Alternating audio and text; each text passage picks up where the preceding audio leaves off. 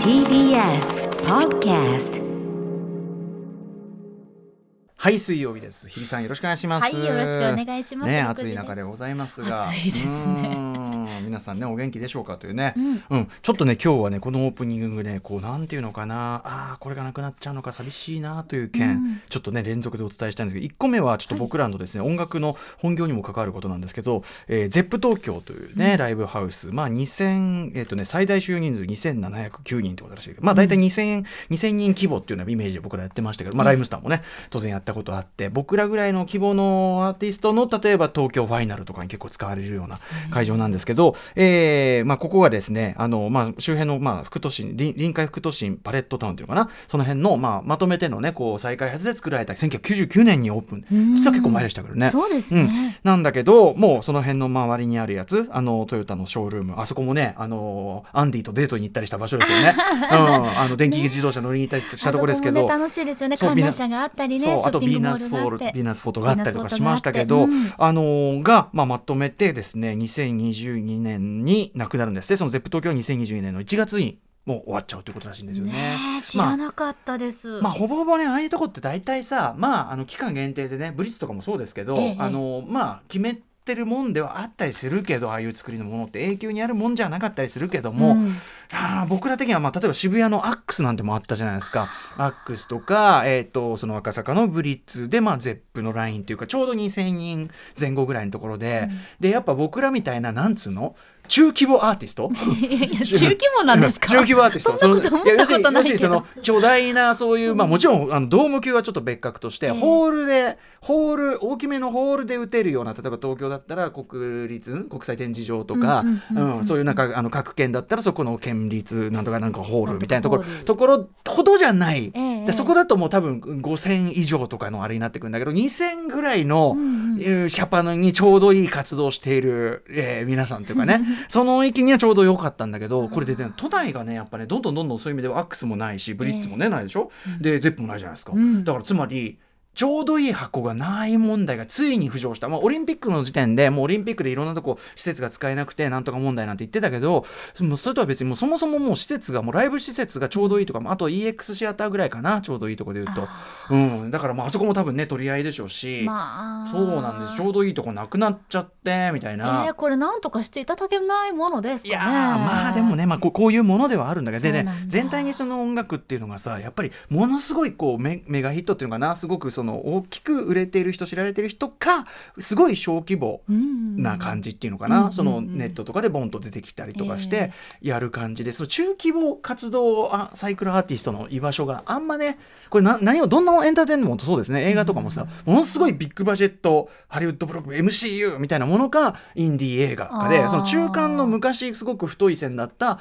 あのところっていうのは、まあ、それがまあああいうこう配信系のあのところに吸収されてったりしてる感じだけど。ええそういうのはあります中間のこうでそこが一番ある種こう多様なとこだったりするんだけど、まあ、でも中間ってねおっしゃいますけどでもなんかより中間だからこそ、うんうんそのステージと観客席の距離感っていうのちょうどいがいちょうどいいじゃないですか。そうなんです。そうなんですあの小さすぎてもまたね困難が生じますし、ええうん大きすぎてもやっぱり大スきテすぎージって感じになっちゃうかいやいらやこの中規模っていうところにこそうなそんですよなんかコミュニケーションというちょうかどいいんですよ。ね生まれるはずなのにそうなんですよどうしてかねそうなんですだからもう、まあ、ただでさえねもうコロナ禍でなかなかライブできないんで、まあまあどっちにしろね、まあ、ちちょちょすぐに何かこう我々私ども影響出るわけじゃないけどじゃあイベントやろうっていう時にはてそのどこの箱がいいのかなっていうところでちょっと困る時期が来るかもしれないですいやね。ーなんとかこれは早め早めにそんなさっと立てられるもんじゃないですかもら。うしょうがないもうその辺のサーカスでもうゲゲリラライブでもやっサてーですねサーカスでゲリライブは私としては嬉しいけど、すぐ行けるけど、ええもうフリーライブ、フリーライブ、ええそれはありがたいけど。すっ飛んでくると思いますけどね。でもその警備員さんすっ飛んできたらいつも毎朝ね、あのこう毎朝とかこう来るときに挨拶してますから僕は ちゃんとね。ええそうですよいや俺俺俺俺俺ほらいつもいつもいるいるいるつもほら俺俺ちょっとね。これぐらいの時間にいるいるいるって ね。よろしくみたいな。いつもやってそるれよできりゃいいですけ ど。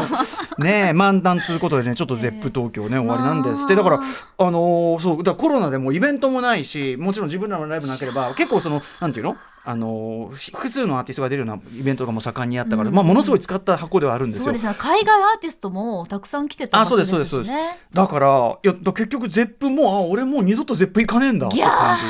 だからなおさら本当に街って変わるもんなんだなって思いました。だから皆さんその街並みというのはどうってことない日々の街は特に東京はね変わりますから写真撮っとくいいよとそうだってもう渋谷とかだってさ渋谷でもいい原宿の駅前だってもうねちょっと前ここ何やったっけって分かんなくなっちゃうから本ね。当ステイホームうかうかしてる場合じゃなかそうでっすよたって思パうもちろんパッしとてほしいんだけれど、ううステイホームしてしてほしいけど、うんパッと街出たら知らない街だったということもありますから本ね当にね俺渋谷はついぞまだあのさほらあの高いあのなんだ、ねあんじゃんあの上にさスクランブルスクエアもうはいものすごい雑なこと言ってますけどあのなんかあのスクランブルスクエアスクランブルスクなんとかあの展望みたいな展望すごいところができましたね広広い展望っていうかえ、ねえ広い展望ですごい調子いいあの昔あれだよねデート飯部じゃねえあの笹ナゴマシンさんたちがね 行ったりしてました けど、うん、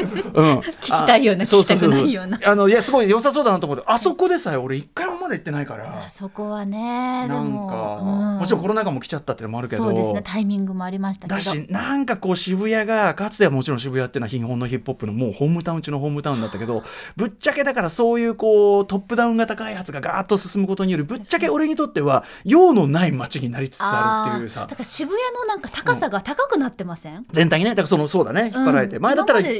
で109ぐらいだったのがねそうそうそうあとなんかまあストリートじゃないけども、地面って確かにいうおっしゃる通り目線がね、うん街の目線がさすがにそういうこと感ですじそういうだっこたけとですどどんどん高くなっちゃってるなーってまあそういうねドカンとした開発は開発でそういうのも嫌いは嫌いじゃないけど、うんただまあ渋谷に関してはねなんかもう見るとあこれはもう知らない街だしだから知らない街でおろおろする人になっちゃっていやーもうほんとこれ見 俺上げておの俺ぼ渋り谷さんみたいなねそうそうそういや本当に本当にお俺渋谷で迷ってるよみたいなうん俺がみたいなそうか このこの手たらくみたいなわあうんいや街は刹那的ですな、ね、まあまあでもその変わっていくというのがね東京の特徴でもあるんでね,、そうですねまあ、せめてねこう記憶とか写真の中に留めておくといいんじゃないでしょうかね、違いないです、はい、ということで、まあ、ゼップさようならゼップのお話そして、えーあの重要な文具 もなんとさようならという私の青春これでもあの文具を使ったことある世代そうじゃないのでここからまたパキッと分かれることになりますね間違いなくね。はいということで始めたいあ私そうです水曜は私が始めないといけないんですよすいまね。せんいきますアフターシックスジジャンャンククシショョンン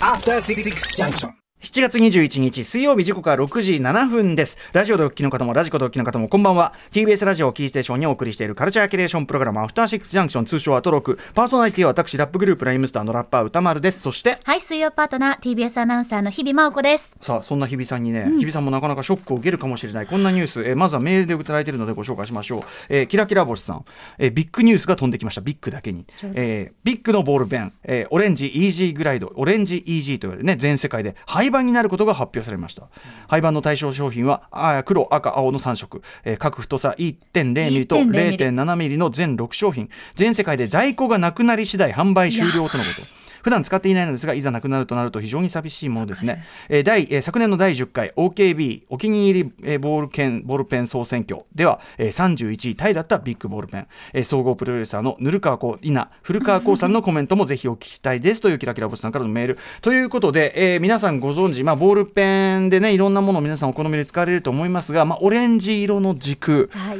非常にシンプルなね作りで、まあ、鉛筆のようなあの六角形、えーそしてそのえーネチネチというよりは私もニチニチと言わせていただきたニチいニチ非常に脂身の強いというか粘り気の強い、えー油性なんかもはやちょっと書くと線みたいな線いっぱい線が入っちゃうあぐらいそこううでドロッとしてるっていうかねドロッとしてますね。にちりにちりとするというですね。えーそんなのでおなじみ。まあ昔からある。まあある種、まあ時代によってはボールペンの代名詞的な。そうですねビッグボールペン。パイセンですパイセンね、ございます。そんなことで、そんなビッグが、なんとですね、廃盤になってしまうことが決定したということで、なんとここで、なんと、えー OKB 総選挙、お気に入りボールペン総選挙の総合プロデューサーでもあります、ぬるかこういやさ、えー古川こうさん、こちらにいらしていただいてますので、ぜひコメントをお伺いいただきます。どうぞ。番組構成作家イヤサ、えー、OKB48 総合プロデューサーの古川光でございいやまさちす。。 ょっと迷いながら言わないでくだ さいよ肩書きが無駄に増えてきたんで、えーえー迷うとこなんですけさどあも。さあ、ということで、はい、えっ、と僕もびっくりしました。えーフランビスッグだけにビッグだけに、んあのありがとうございます。大変お上手だと思います。ん歌さすが丸さん腕を上げました、 えーフランス生まれのボールペンで、えーまさにおっしゃる通りオレンジのイージーグライドって呼ばれるオレンジ色の、ね、軸とキャップ式のボールペンであるってことも、まあい一種の特徴ですね、海外はキャップ式のボールペンの方が実は主流だったりするはいのはいはいはでいえー特徴で、えー1961年に生まれたボールペンなので61年はあはい、60年です。ちょっと確かに言われてみると60年代チックなはい匂いがするデザインかもしれませんあのね。歴史があっていまだに、えー文房具店であるとか雑貨店とかね、というところで、まあ、今見見る,、まあ、見るとそのレトロな感じも含めて可愛らしいということで人気になったペンなんですけおしゃどれも、雑貨店とかでもよく置いてますもんねよく置いてますね。あと、結構あの気の利いたあの企業さんなんかが内入れして、こうじオリジナルのね、あのビッグのボールペン作ったりなんてこともあったんですけど、で。書き味問題に関してはですね、はいただあのメールでも書かれている通り、最近はですね、こう近年イージーグラインドインキというですね、ほうほうあの近年やっぱ日本のボールペンが牽引してこうどんどんインキが滑らかに書き味がはい良くまなあ、っジェていッくトストリームに代表される。はい、ねそれを受けて EG グラインドインキというですね、例年今までの使ってたインキに比べて35%や滑らかにしたボールペンというのを今インクも開発しててほうほう一応その世界的な、まあ、日本が牽引するボールペンの潮流には一応食らいついてはいたんえでだからすつまり僕が先ほど日輪日輪と言いましたがもうはい日輪日輪ではないんですか、まあ、日本のジェットストリームとかに例えば比べたらやっぱり日理日理感はまああるのはありまにす。日輪日輪じゃなければビッグじゃないっていうねそういうまあ楽しくなければテレビじゃないフジテレビそんなよう な古い例えが一時古くて申し訳ないんですけそどんなよそんなようなこう感想を抱かれる、ね、方もいらっしゃるんじゃないですか。はいはい、あのボールペンのその滑らかさあとあるいは重さっていうのはあの、まあ、書き味っていうのは結構やっぱ人によりますので、うんあのそりゃ逆そうだに重いものがいいとか、ええあるいは副写伝票その裏にこうねあカーボンでちゃんと強くね貫通させなきゃいけないうんみたいなのは筆圧をギュッとかける必要があるのでさらさらいかない方がいい。という考え方も当然あるので、これはこれでニーズは常にあったんですけどなるもやっぱり世界的にそのボールペンっていうもののニーズがどんどん狭まっていく中で狭まってんだやっぱし。あの日本は、えっと激減はしてないんです微微減ぐらいだったと思ついままりすその確かものをつまりあれかなやっぱりデジタル的な筆記が多くなったということでしょおうっしゃか。る通りですやっぱり僕らが今や文房具でやってたことはどんどんデジタルでできることになっちゃったので,、でやっぱ世界的にしかも売っていたっていうのがやっぱ一番ダメージを多分食らいやすいあーとそうかはそうかそうか思うんですね。うんうんということででもまあビッグといえばっていう看板商品がなくなってしまうのはちょっとやっぱりショックで、うんうんあの OKB っていうそのボールペンの人気投票やってるんですけども、えっと10年前にやったその第1回13位なんです。おおだからまあまだね、うんそのいわゆるボールペンのいろんなバリエーションもい今ほど百花両乱ではなかったかもしれないし。というとやっぱボールペンといえばこれだよねっていうぐらいの,、あの高い位置だったんです13位ってのは極めて高い位置でそすうですねはい、でえおっしゃるとりメールであった通り去年は31位なんですけども、えー常にやっぱりね20位台後半20位台ぐらいから30位台っていうことで、まあ、いい位置をつけていたなんかしかもちゃんとした存在感を常に持まってあ、たペ圧ン、倒的知名度定番感ねあります定番感って意味ではもうねこれに勝る定番感ないから世ね界的にはもうこれが多分一番だったと思うんですけど、うんうんうんこれがなくなるのはだから結構思い切った判断だなという気はしまだしたからね。世界的にはよ我々は OKB だなんつってね、はいうひゃうひゃやってやってるじゃないですかうひゃうひゃやってやってんじゃないですか、はいゲラゲラやってますはい、ゲラゲラうひゃうひゃうひゃうひゃうんびしゃびしゃやってるじゃないですか。最悪です